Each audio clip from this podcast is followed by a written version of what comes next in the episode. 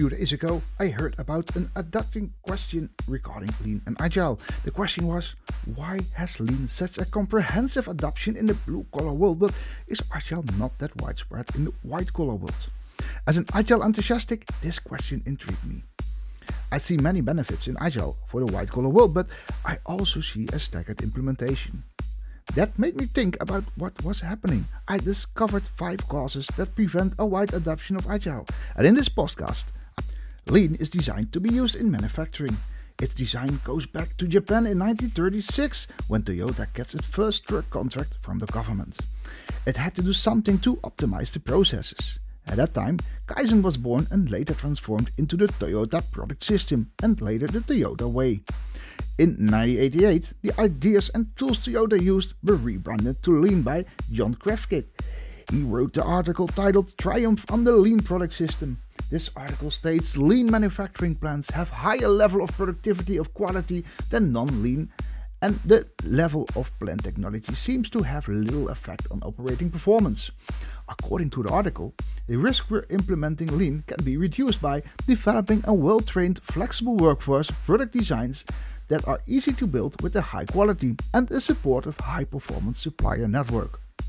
So, lean can be implemented with a significant risk reduction in situations where it is developed. Agile, on the other hand, isn't designed for a broad range of situations. Agile goes back to 2001 when a group of software developers discussed improving their working methods. They lent some ideas from Lean and formed the Agile Manifesto. While the manifesto is a great starting point, it focuses on software development. For example, one of the value states working software over comprehensive documentation. The principles behind the Agile Manifesto are called the 12 Principles of Agile Software and focus on how software development works. Of course, these values or principles can be easily rewritten to a broader white collar solution, but that isn't very common. So Lean has a significant advantage when it comes to adaptation. It is meant for the place we try to adapt it, the blue collar world. We had to make some meaningful translations for Agile to a broader perspective. I will not talk about the real transformation in organizations into Lean or Agile, but I will talk about how easy it is to choose how to start with Lean. Because Lean consists of multiple practices. You don't have to start with a complete organization overhaul. Check where you can improve something and start with a lean practice. If you, for example, find a lack of coordination between team members, you can start with a day start meeting. If that solves your problem, you can just move on. There are many easy to implement practices from Lean that you can start working with without the need for a complete organization transformation. This makes it easier to create. You can start anywhere in your organization with a slight improvement. Within Agile, there are numerous frameworks. Today, we counted over 50 of them, but which one is the right fit for your organization? Implementing a framework is a complete transformation of the way you work. Making the wrong decision feels like a costly mistake. When you look at the diverse variety of Agile frameworks, all for different aims, it is almost impossible to start with the right one, but those frameworks also make you feel you must choose to one and stick to it. Lean consists of multiple practices instead of complete frameworks. It makes it easier to start. You start solving an issue and try to see if it helps your organization. Subsequently, you just move on. Of course, you don't have to implement the whole framework to be agile, but frameworks like Scrum have an endnote like Scrum is free and offered in this guide. The Scrum framework, as outlined herein, is immutable. While implementing only parts of Scrum is possible, the result is not Scrum. Scrum exists only in its entirety and functions well as a container for other techniques, methodologies, and practices. I think this is true, but it also causes uncertainty within organizations. It feels not okay to implement part, but the whole framework is so much work. So you must ask yourself do I need Scrum or a solution? This kind of paragraph gives me a feeling that implementing Scrum should be a goal. The kind of paragraph keeps white collar companies from starting. Agile feels way more complicated to implement because you must understand the Agile mindset and the framework. And if you start with a large company, you also require multiple frameworks. Scrum, for example, is great if you work with a team, but when you have multiple teams, you need another framework to align those teams. Every framework has its role with responsibilities and tasks. Roles have to fulfill within your team. Of course, Lean has roles a sponsor, facilitator, leader, and team. But working with Agile, you quickly find yourself defining many roles.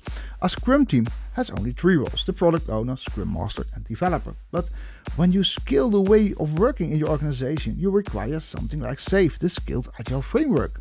And SAFe consists of four levels, and the roles are the same in the team level as the Scrum team, although on the program level we added a product manager, release train engineer, customer, business owner, and a system architect or system engineer.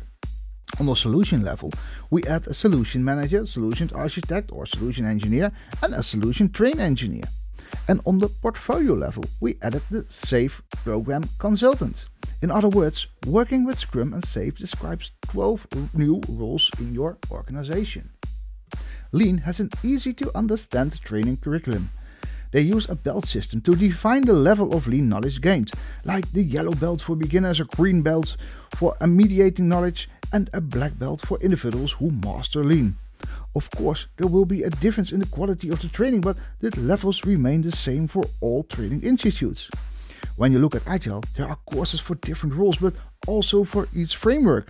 Then there is a difference in levels per training. Scrum.org, for example, uses PSM1, PSM2, and PSM3 to show the level of Scrum Master knowledge.